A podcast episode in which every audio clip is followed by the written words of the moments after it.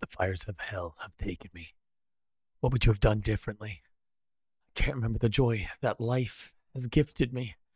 I'm broken up on the inside. Tell me, what would you have done? Oh, well, what I would have done is just killed him from the start. Oh, I'm Mo. and I'm Austin. You're gonna keep it up, aren't you? Oh, Today we talk role playing and DM styles on this episode of Dungeons and Brews.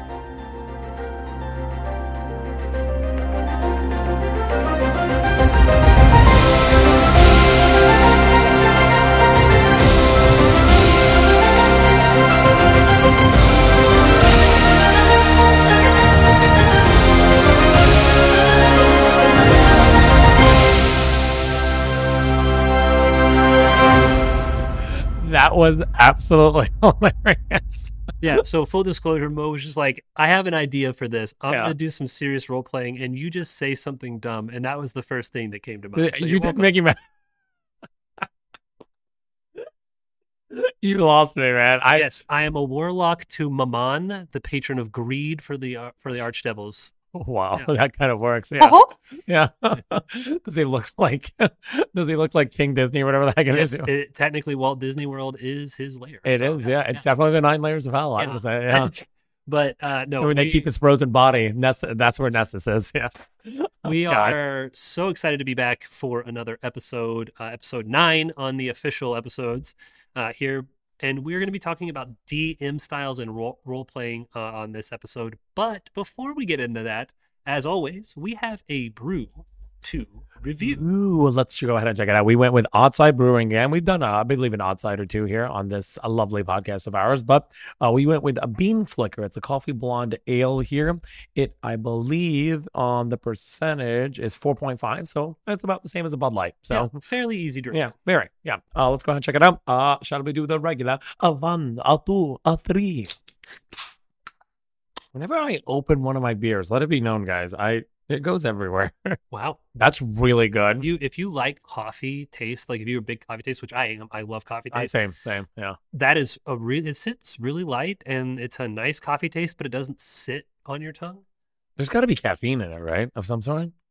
Mm, I feel like they would have to tell you that. I don't.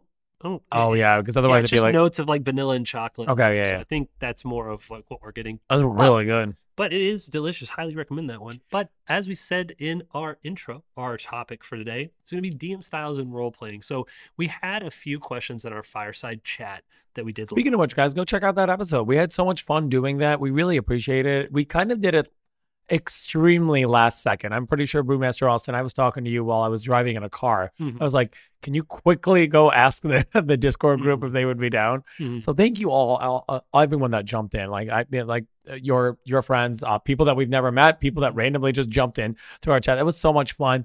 And yes, Brewmaster's uh, mic, uh, uh, Brewmaster Austin's mic sucks. So you know, yeah, we're working on it. yeah, Um, but we will probably do some more episodes like that in the future. I've have gotten a lot of positive feedback uh, from a couple people um, on that episode, and we'll obviously do a better job of you know announcing it so that people Yeah. can be there, uh, you know, for it. But like we said, DM styles is the first kind of part of the topic for today. And as we were prepping for today, I found an article on D&D Beyond. So for even for those of you who do use D&D Beyond, I don't know if uh, you guys look through the articles very often. There are quite a few good ones written by people who have experience from uh, a lot of different uh, you know versions of D&D. There are people there that are officially from D&D Beyond to put out help uh, guides and things, and some of them are really helpful and really well written. extremely helpful. Some of them are like, okay, that's a little obvious. yeah, But this one was one that I found, and it was what's your dungeon master style? And essentially, this person broke down um, DMs into two main categories and then some subcategories. So the Yeah. two main categories were plotter and improv. So with the plotter, very Uh, easy. let's real quick here, Yeah. Brewmaster, just so uh, just in case. Uh, the article is called "What's Your Dungeon Master Style," and it was written by Riley Silverman. Uh, like it, we quickly glanced at it right before uh we started film uh recording today, and wow, we were extremely impressed by it. So uh, sorry there, Brewmaster. No, you're Go good. ahead. No, you're good. Yeah, definitely shout out to uh, Riley on this one. It's a really well done article, even though there are some points that I typically disagree with, but I think it's really well written. So uh, I'm going to talk on the first one, the plotter. The, this is someone who you write what you write is kind of what is law. Like a lot of like the room descriptions and things are probably numbered out. Um, you have you know into you're writing things in anticipation of what your players might do so you're writing like nine different storylines just in case like they do don't take this plot hook they end up saving the ma- maiden they kill the maiden like you know whatever it, you know is going to be um, you put in a lot of outside work on it and it probably reflects in the game the game is Yeah. really well done um, and very very uh, you know well thought out um, but you definitely probably put in more effort than the improv Oh yeah. I uh i- improving can be tough, right? Like I think I think but that's again that's me. Like I I could sit there and say it's tough for me, but you know, I I tend to be one of the other again, we'll break it down later on, but uh you'll see it later on. I'm the novelist. I'm telling you that's exactly what I am. Again, we'll once we get to it guys, we'll break it down for you. But that's kind of like the, the plotter. Uh there's also the uh pantser as they put it in their lovely article here. But uh basically it's the spiritual opposite of the plotter. Uh, the pantser is named for the way that they uh, fly by the seat of their pants, right? So like I just I can't do the improv thing. I just can't do that. Hmm. Uh, so let's uh, let's look at a let's take a little little bit deeper dive into the article here. Now they start really breaking it down into about many other like six other mini subsections here. I'm gonna uh, run by them here real quick. We have the number cruncher. The rules sage. I think we've kind of mentioned that before on the podcast before. Uh, the vibe checker, the beer holder, the novelist, and the taxi driver. The, basically, if you had to equate them with anything, these are subclasses. These are subclasses that kind of break things down a little bit more. Uh, so let's take a look at the number uh, number cruncher here, Brewmaster Austin.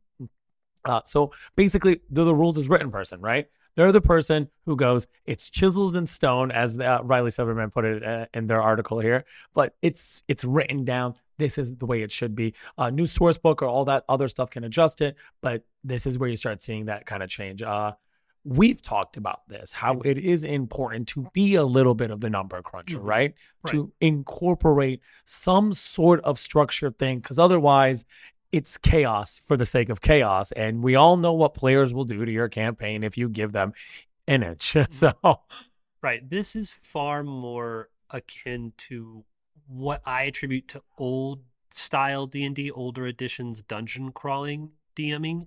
So this is something where especially in like one shots, I find myself to be more of a number cruncher because you can't obviously give too much choice on a one shot. Like you you're there for a session if you let the players choose, they're going to be, you know, off doing some random thing and they'll never get to what you're going to do and it's kind of defeats the purpose of it being a one shot right but a lot of um you know older d&d editions are far less forgiving on players and player mistakes and really hyper value optimization and, and that kind of thing and i think this sort of dm style would lean to that would lean to like a dungeon crawl where you're doing like hey we're going to do a 15 session old school hexagon dungeon crawl and we're going to just slog through encounter after encounter after encounter. And yeah, with those kind of campaigns, because combat is solely the focus, it makes sense to be, you know, a number cruncher. so, and that's, that's the number cruncher. And that's, again, you've mentioned it. That's, this is kind of, I think I've seen parts of this in your style. It depends. he went 50 It de- 50 it in his hand. depends. It like, does. I yeah. don't I don't adhere to things so strictly. Like we talked on our DM fudging dice rolls things and that I will fudge occasionally, right? Yeah. But I, do think that there are, especially if I know that mm, what's upcoming is like series of combats and like the whole purpose is the of the combats is not they're not story driven. They're just to like give the player some, like something to do, something to achieve.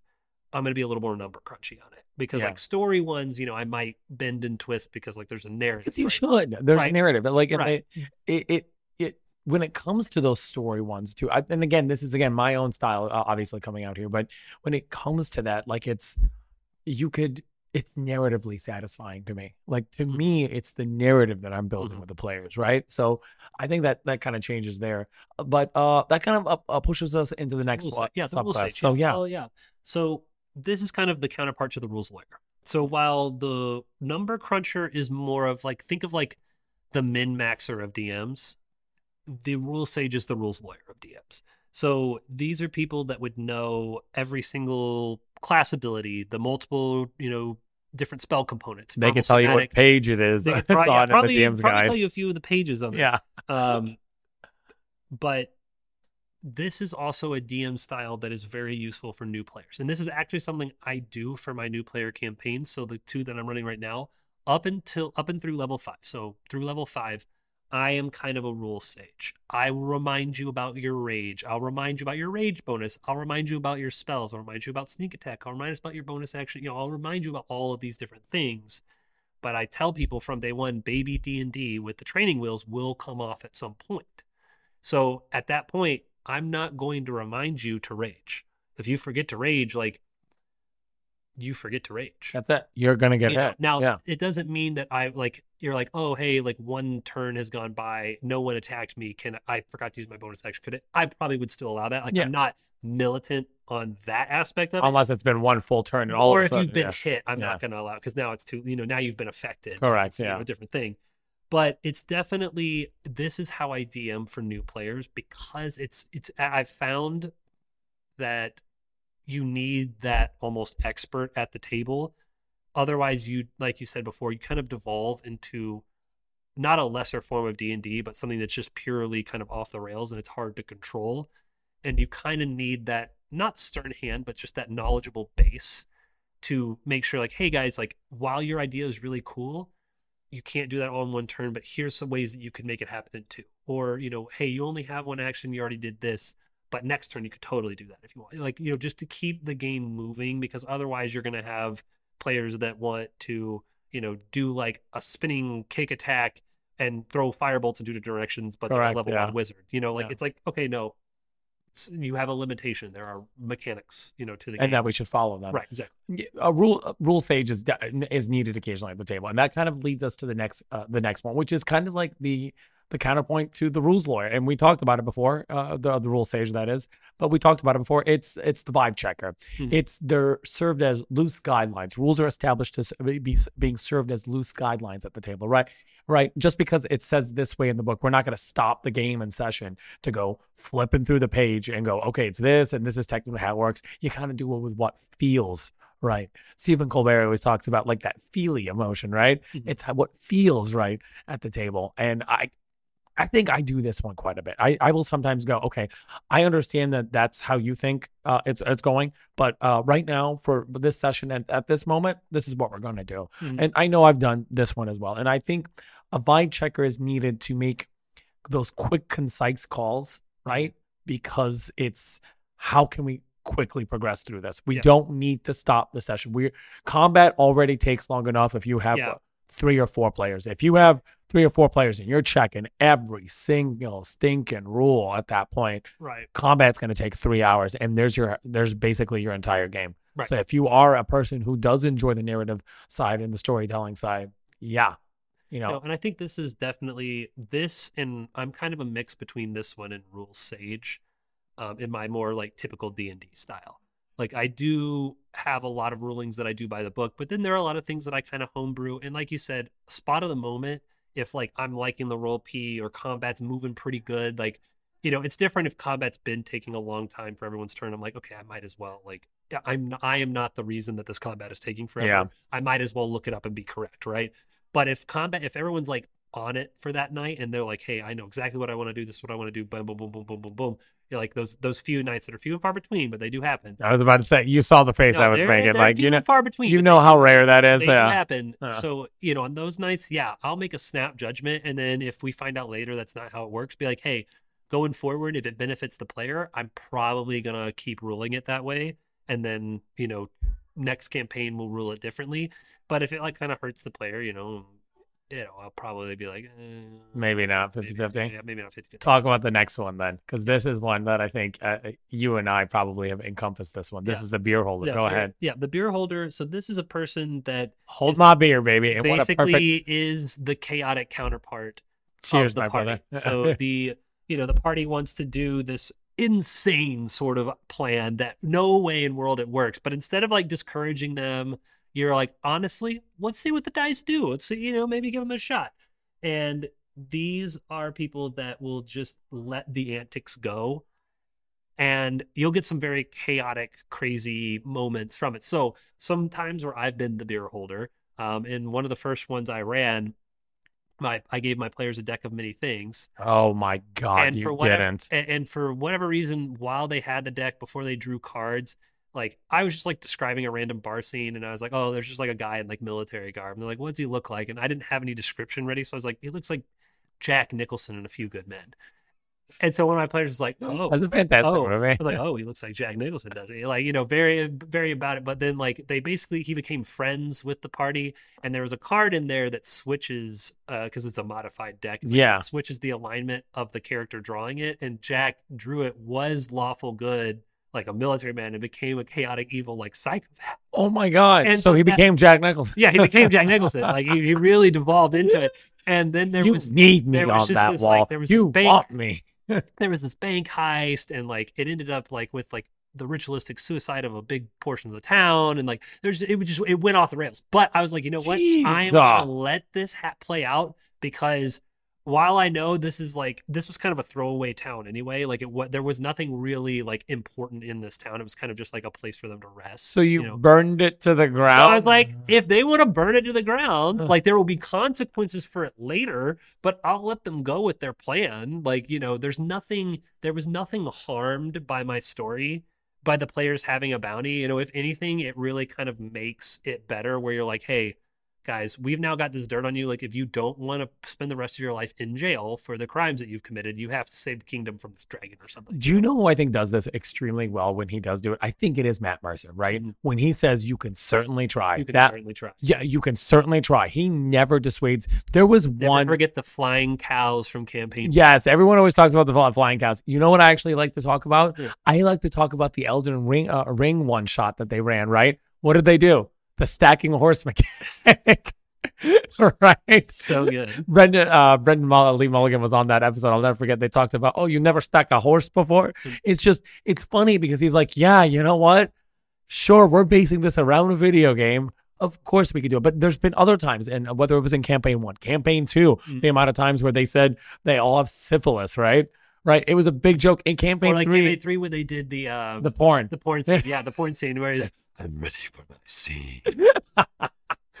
it's guys, if you ever need it, and mind you, it would probably take you like three months to finish. no, it, honestly, Any I had not wa- I had not been caught up at that point for Yeah. that scene, and I saw the clip of it on TikTok, and it, even watching the clip separate from knowing what is from going knowing on what in was going on, yeah. Is hilarious. It is so funny because you can watch Matt, the DM's face. For those of you who don't watch Critical Role, you can watch his face as the players just keep going down this hole. And he's just like, I've lost control, but I'm going to let it happen. Yeah. Because, like, it was so believable on the role play, like, so devil may care that you're like, it actually could have worked. You know, I loved it. it. I loved it. I loved it so much. It's just that that is how a vibe checker works, right? That is definitely how Well, Uh, that's the beer. That's the that's the beer holder, excuse me. Yeah, That's that, uh, that that is how they work. Now, the next one is more, I think, your This is your me. style, um, which is a we about. dangerous thing. So let me break it down to you guys here first. Basically, I'm going to read it directly from the article because I think it does the most perfect of jobs here to break it down. But again, you have the novelist. You've created it. Uh, you've crafted a dense, uh, intricate, uh, intricate narrative, and you're excited to lay it out there over the course of the campaign. There's less room in your stories for wild player divergence because you have so much story to get to. You may create smaller, more malleable stories with a larger arc, which allows players to get to that sandbox style feel in a game. But overall, there's a big story unfolding, and you'll get your players there, dang it, no matter what. Now, basically, what we're talking about here is the guy who, you know, writes his notes, which I do. I write them like a story, right? I am not saying that that must occur, right? There, if if a players, if players that I am telling you recently, and I confessed it to one of my players recently, I outright told them that's not how I had it written. But what your guys' antics did at the table changed how I had to approach it Mm. as well, because that's kind of how I wanted to do it. But I was like, I'm wrong. Novelists work because you can be adaptable, right? You can change the story. Sure, you can have an overarching principle, right? But you should be able to change those little mo- side uh, quest stories, right? It's basically again like a side quest, like in any other you know role playing game in the entire world. But being able to be a novelist and being able to lay it out there in that creation mythos in in the sense that hey i have the creation mythos right i have how this place was constructed i have guys i'm telling you if you guys ever get bored go like I'll show you. I've literally written maybe 300 plus pages Hmm. on my world alone, and it's all backstory. It's all history that Hmm. I've crafted, and I love it. And I I will craft the way more. the way that I've always like, especially reading this article, but the way I've always seen this at a DM style is almost very Skyrim-y It is. to me It is. because it's like you have the main campaigns, like the main stories and stuff that are immutable, right? But then there are a lot of ones where like if you do the blades, it affects this one. You know, it's it affects another side quest, or this affects this side quest, or if you're part of the Dark Brotherhood, it affects this. You know, so it, there are some, like you said, malleable components. This is not necessarily how I DM. Um, it's actually more akin to how I was as a player uh, in my first campaign. I I think I've mentioned it to Mo, but I've written like I had like a 50 page journal that I wrote as like the perspective of the party Yep. for that whole campaign, basically as a way to like keep our notes together. Um, so it was more of like how I was like now I don't do that because I, I do not have the time to to spend typing for four hours on a Sunday. But um, yeah, you'll lose your mind. yeah, I will lose my. But uh, then the last style is called the taxi driver. Yep. And so this is someone that kind of you have the overarching world set up. You have big players, big potential plot hooks and things like that, but really you're letting the players decide. So you're hopping in with a taxi driver and you're telling him the destination. And then you as the DM would be putting the side so attractions. You're like, "Oh, look, we passed the Empire State Building. That was cool." Like, "Oh, look, we're going through the Lincoln Tunnel. That was cool." Like you're kind of putting the cool things next to it, but you're getting the players to where they want to go. And it's far more sandboxy. Um, It is. and it and you're you are um, going to invest a lot more in the characters on this side. It's gonna instead of it being a balance between like lore of the world and lore of the character, this is going to be far more character driven.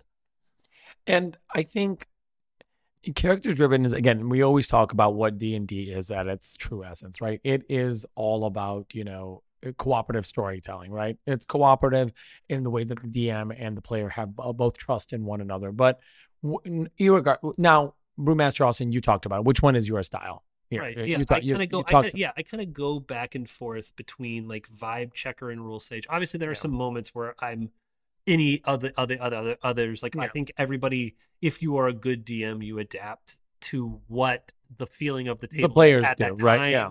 You know, I really do think there is a lot of adaptation and there's a lot of setting expectation involved with this. But I think for the most part, like I would kind of be like, a, like a vibe sage. I'd be like kind of in between those two. What a badass subclass that should be, right? Vibe Sage. I- What's up, bruh? I'm gonna I start guess- working on a vibe. Yeah. I guess, guess calm life- emotions, baby. Whoa, it's man. all It's always about calm emotions. Dice battle right now. Come on. I you got a nat 20 last time. It is time. I rolled it right here. Ready? Three, two, one. I rolled an 18. God damn it. Shout out to the two crew. So two, it is now seven to five. That's the biggest separation we've had in a while. Feels good to separate once. Oh my God.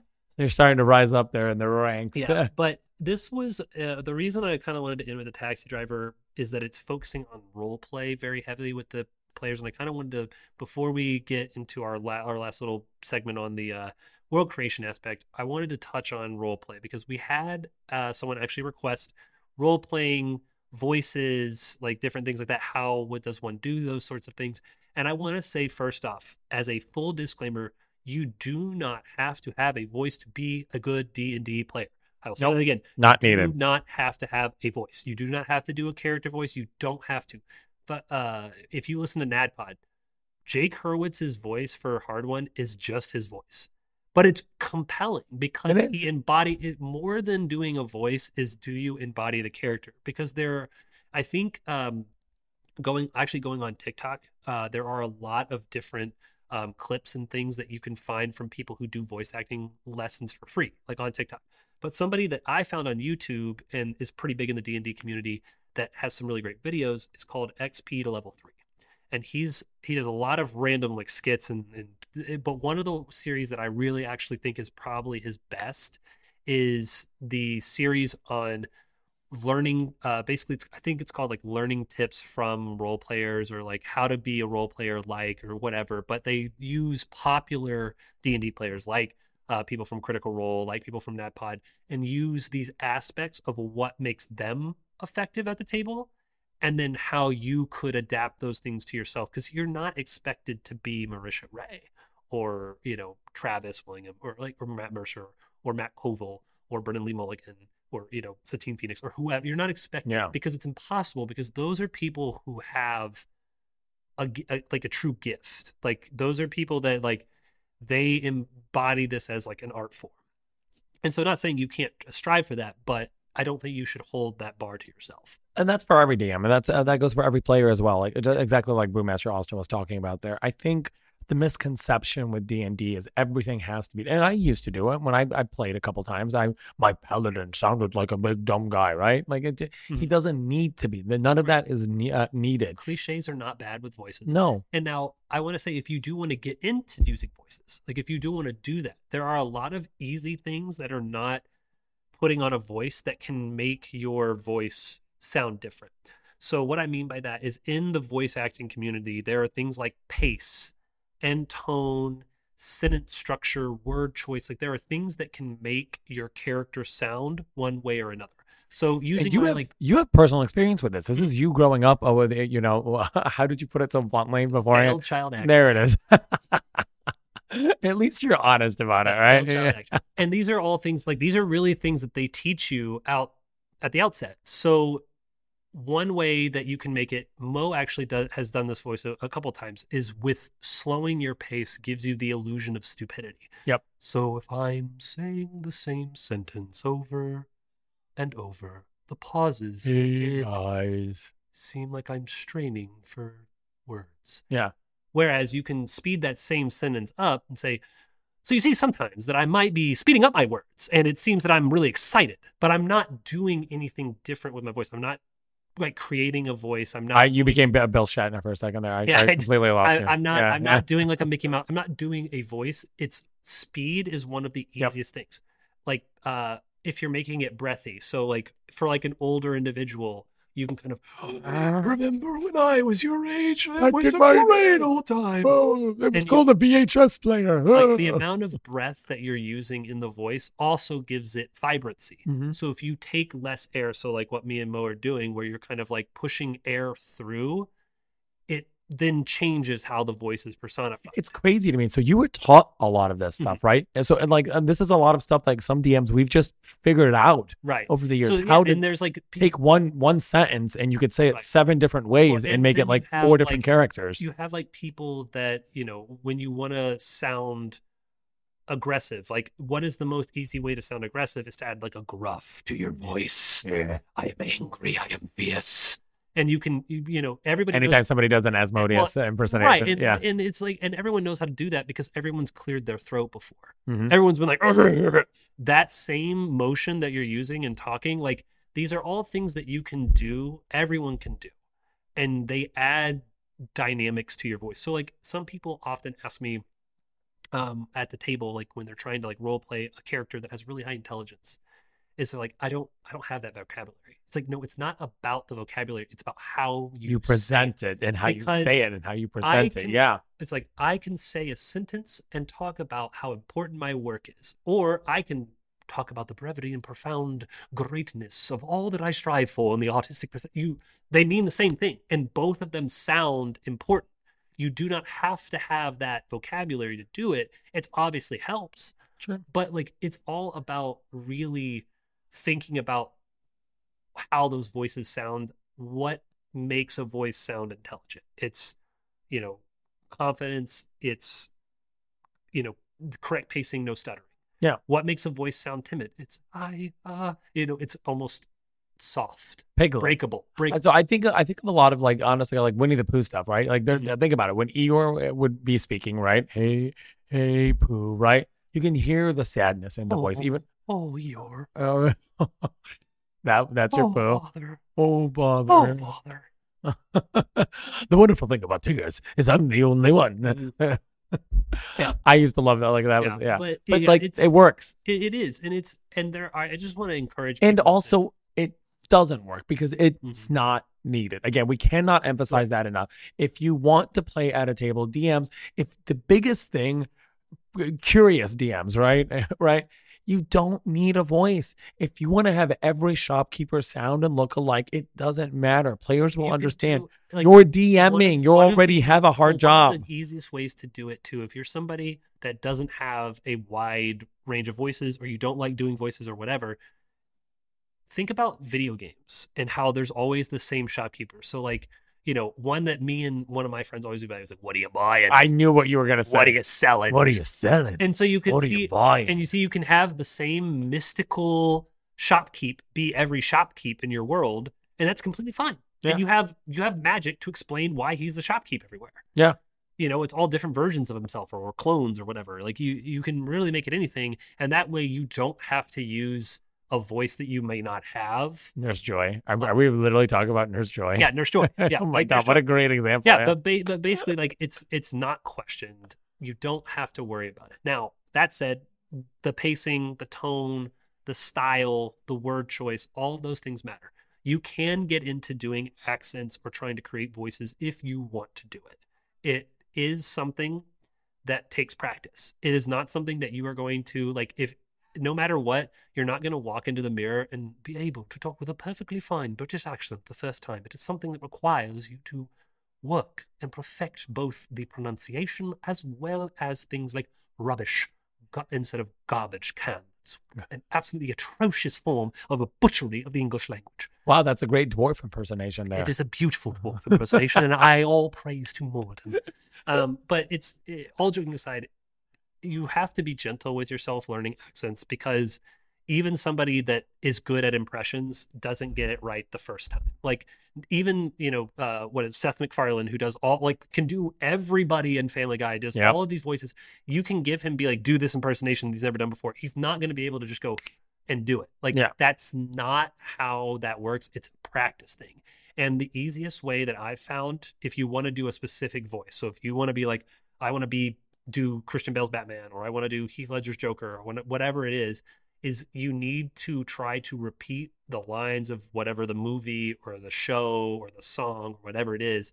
And if you can do those sentences, you then learn how those vowels, consonants, how their pacing works. And that gives the impression more things. So, like, It- it- it- you'll actually enjoy that. So, uh, have you seen the movie Australia? Uh, I- it- sure. it's, it's got Nicole Kidman in it. It's got Heath, uh, uh, Hugh. Jackman, but uh, they sing a song somewhere over the rainbow in it, right? But I can't do an Australian accent to save my life.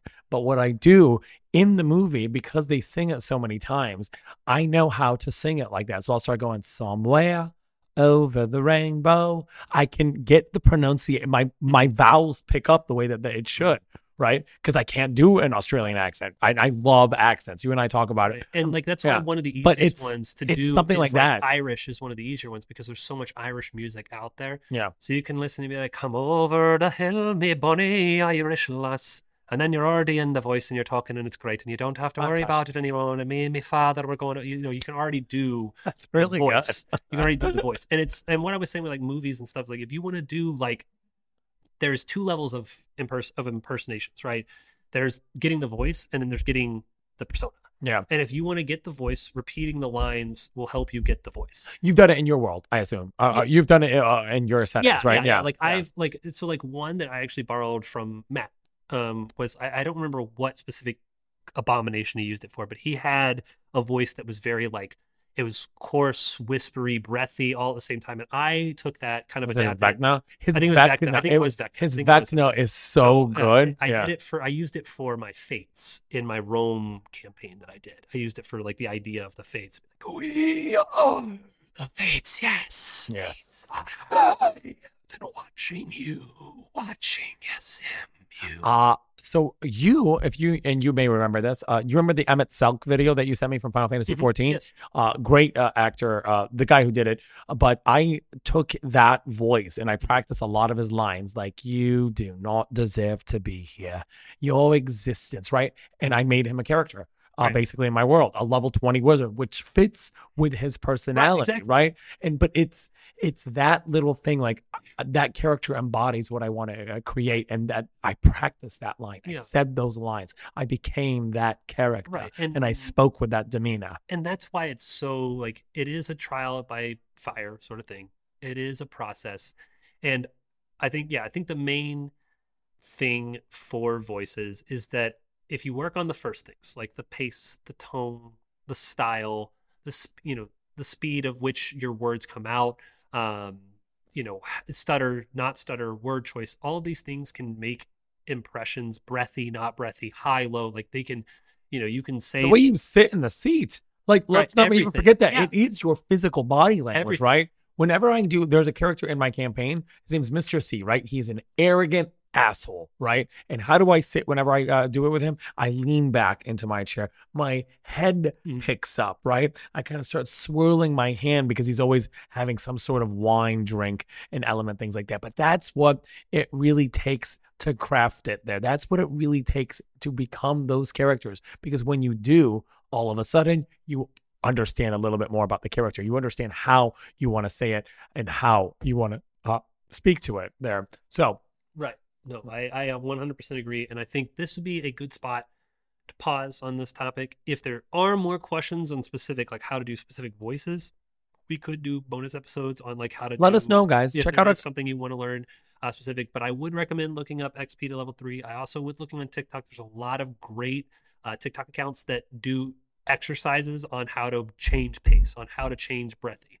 Um, but I think now is a great time to get back into everyone's favorite game show where you turn your brain into mind flayer mush and let your two charismatic, ch- charming voices with the choices DMs design a world with a little input from you. And I think we've almost reached the crescendo here, we are Brewmaster Austin. the peak Yep. here.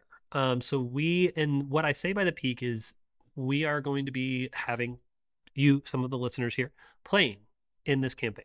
So we've shown you the basic tools on a lot of stuff. Today is probably going to be the last new tool that I show on here, and then I will kind of do a summary episode maybe next time uh, to kind of show you like everything we did went through. But for today, we've established this like kind of royal family, and I want I had some questions about like, hey, we're doing a democracy. Why is a royal family? Think very England aspect. The royal family has no real actual power, but as a figurehead, they're very important. And even as a figurehead, they control, you know, loyal loyalty of lots of different people. They control, you know, different aspects of maybe like a public image of strength, of unity. Uh, you know, there are so many things that you can use, you know, that sort of dynamic for. And you can also have the same tensions that there are around, you know, the English royal family, like where people are like, wait, why are we paying for all these royals to live this, you know, this lavish lifestyle when they don't really do anything? You Well, know? we could do it in, in the but kingdom. you can, but you can yeah. do either or. You can make them important. You can make them not. I think But- I think what's really interesting, especially with the, with the world of the kingdom of Hersey at this point, that we have done very well is that yeah, we could. uh, We're, we're probably going to do something like that. I'm okay with crafting the world like that. I would then almost say make the press kind of public enemy. If you want to pull from the real world, make that clashing with the press and the obsession with the royal family be everywhere. The press kind of reports on them, but they like to maintain privacy and things like that. You have that uh, that idea with uh, with the yeah with the, the king and queen. Uh, God, what do we call them again? It's the smarts. What am I talking about? It's Yeah. the smarts. Yes, the kingdom. Uh, you know, it's the kingdom of Hersey, but it, they are the royal family of the smarts, right? Smarties. I God, I'm an idiot, but it works. So I think, I think from there, El. Speaking of which, before I forget, and we get, should probably include this on here, we decided the natural barrier. We did a poll. Uh, someone, uh, uh, we had a couple people uh, sit there and say it. Uh, we're going to do mountains. Yeah, Since mountains, the- it makes it very. It's very dwarf. It's very dwarfy. yeah. And so this is what I want to focus on today is in your campaign depending on again how grand do you want this campaign to be. So uh, on the first episode when we were kind of limiting our structure, our scope, I believe I told you when we got to caramel this would be good for players pretty much up to up to and through level 8 9 10 Yeah. like you usually the way i like to see it is you save you know villages or hamlets at levels like one you know one through four ish You know, you might save a small town at levels up to, you know, seven. And then once you're getting into eight, nine, 10, you're starting to save like bigger towns bordering on cities. Like you're starting to save the region. You're you're dealing with regional issues. And so this is something that, you know, in the DM's guide, there is a table for you to roll like what the major plot hook is. Like what is the overarching mm, you know that is going to be driving the campaign. I'm not obviously going to reveal that to you here because there are people that will be playing that will then ruin the fun of what I have planned. Um, but He's it- gonna burn the kingdom to the ground. but it, ha- it has things like trade disputes. It has things like a missing noble. You know, it, it gives you the ability to roll randomly, so you do not have to create anything.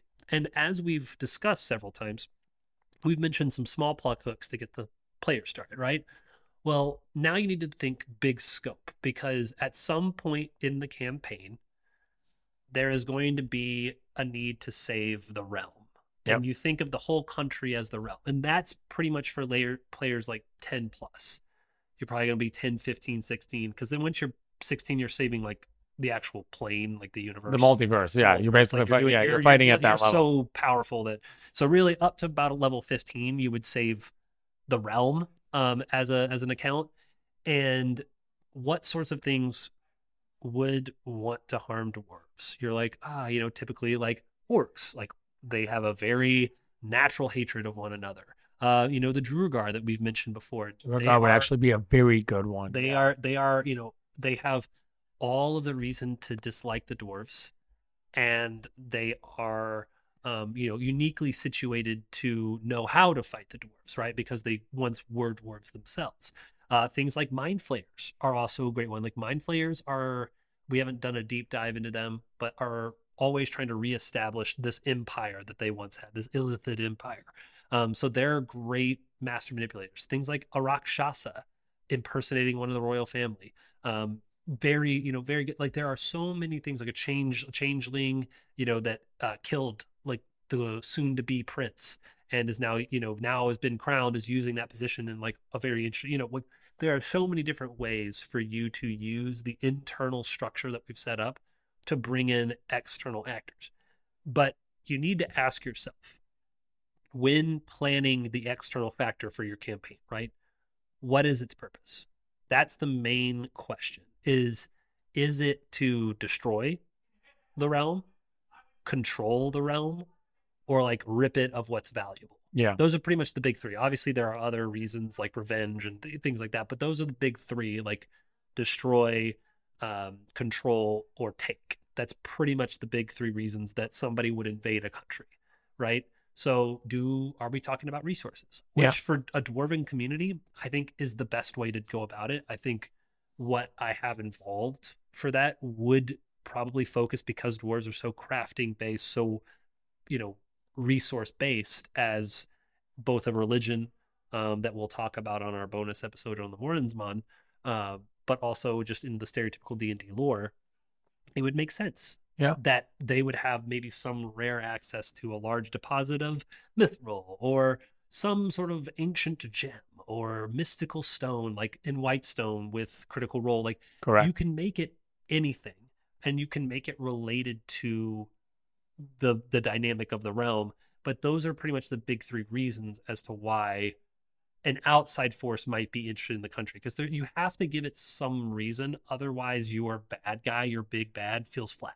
Yeah, it, it won't it won't it won't fit the story or, or it won't fit the narrative. Yeah, it needs to connect to the story. I think I think we're almost I think that that's it. We're going to do a big uh in the next episode guys. I think we will do a big crafting of like kind of everything that we have Yeah, already. do a wrap up, a proper send off. Correct. And then it will be on me to finalize the campaign, get it all ready to go, and then we'll be looking for some wonderful players. Yeah, I think uh, we'll maybe we'll set up another uh, you know contest. Speaking of which, here before we wrap up to the end of the episode here, uh, we do have our current contest going on, guys. We are giving away. I'm sure you guys heard already, but the DM's guide and the player's handbook to one of our lucky listeners here. So if the you uh, competition will be going all through November. You need to go to our Instagram, like, comment, follow um, on that, and that will automatically enter you. We're not doing like a multiple entries thing, but you know, please definitely tag people um, in it. To the more people that we get, um, following on there, the more of these sorts of giveaways that we can do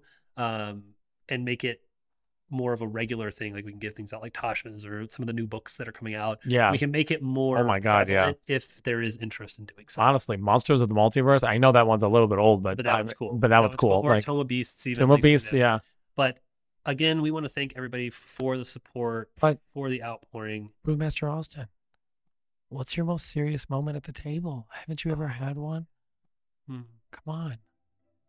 Are you asking me as a player? Just in general, what did, what would you say is your most serious moment when the tension in the room was just, you know, I think you know, for me, it's one I've mentioned before. Um, is it when your sister blew herself up? No, that was that's a, that was like as a DM, Yeah. that would be the most serious one actually. Your sister's character. Hang on, I want to be very Yeah. clarify here. no, Yeah. uh, Oh, no, as a DM, that would be the one I pick. But if you're talking about overall, it was in my uh, player of mine, Rosie, ran a, a short campaign.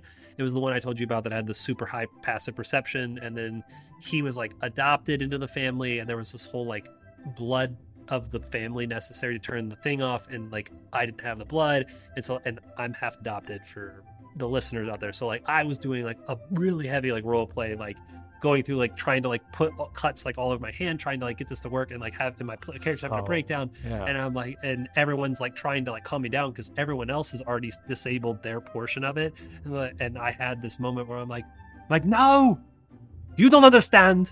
It all worked for you. It worked for you. You're one of them. I'm always the outside, and everyone like you could feel the tension. Everyone was just like. And I went through this monologue for like maybe 30 seconds, and then like it was a pause, and everyone was like, "Tex, you okay, buddy?" I was like, "Oh, I was just role playing." Okay. yeah, yeah, yeah. Yeah, we got, yeah, it was so apparently so vivid for everyone else. They were like, "Are you good?"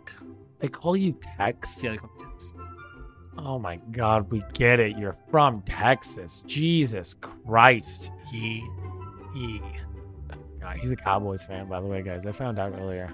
I know this is a D&D But what is podcast, but yeah. uh, what is your serious? I would say it was when I was DMing and I was sitting there and there was a moment with one of my players and this was only recent and I I've done it before with like, you know, setting up possible moments and I, I my couple of my players, one of them in particular told me that he would like to, you know, have a set moment or two with one of the other players and I was like, "Okay, cool. I'll, you know, set up a scene. I'll let you take it from there." Hmm. And I set up the scene and he started breaking down his history, his backstory, you know, not really alive. I've been dead.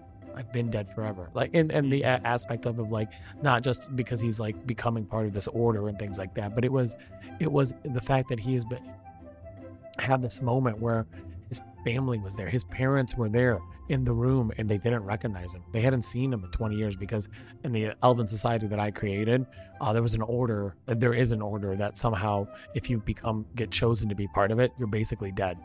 Right, Wow. you you don't You're, exist wiped. anymore. Oh, Yeah, interesting. So, kind of like a Men in Black. Sort Okay, of. very very much so, but not necessarily Not like the that same. Yeah. because they they knew they had a son, Right. right?